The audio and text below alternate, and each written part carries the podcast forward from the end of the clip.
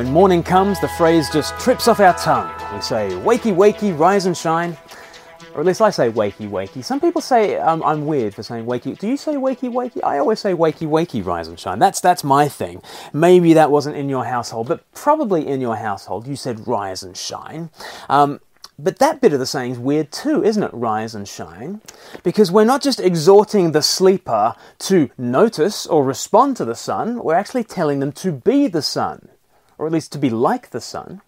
See, the sun rises, we rise. The sun shines, we shine.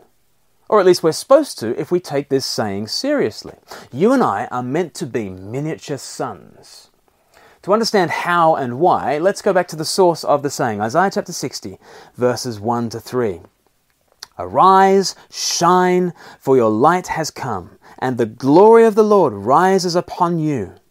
See, darkness covers the earth, and thick darkness is over the peoples, but the Lord rises upon you, and his glory appears over you. Nations will come to your light, and kings to the brightness of your dawn. Amazing, really. In verse 1, the people rise and shine. But in verse 2, we learn that their rising and shining springs from no power of their own. We live in thick darkness. It is not of our nature to shine, not naturally. It's the Lord who rises and shines. But then in verse 3, we see that the that we, the people, we now have a light and we now have a rising that we can call our own. And then who do we rise and shine upon? Well, the nations. So we've got a picture here. You know, we rise and shine because the Lord rises and shines, and just as He rises and shines on us, so we rise and shine on the world. Appropriately enough, the, the shining of the Lord is an outgoing brilliance that doesn't just terminate on us, His people, but once we receive it, then we start to glow. Then we start to radiate out to the nations. We pass it on. We should note that in Isaiah, neither rising nor shining comes naturally to God's people. In fact, the book is an extended wake up call to Jerusalem, to Zion. Uh, four times prior to Isaiah chapter 60, the prophet says to Jerusalem, Awake.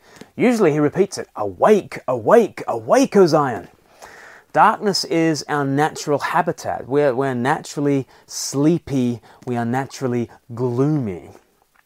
As Isaiah 9 famously puts it, we live in a land of deep darkness. We are treading through the valley of the shadow of death. We are asleep. And the glory of the Lord, Emmanuel, the Messiah, he is an otherworldly light. In Isaiah 42, he's described as the servant uh, the, the great light for the nations, the light for the Gentiles, the Messiah. He is a sun who rises to transform us, gloomy sleepers, into shining stars. So then, in the morning, just as you let the sun, the S U N, rise and shine upon you to brighten your face and to, to give you warmth, let Christ the sun, the S O N, let him rise and shine upon you to give you hope and peace. Know his glory, chasing away every shadow, and his love as free as the sunshine. Then see if you don't shine yourself, and the world will be drawn to your brightness. In other words, rise and shine.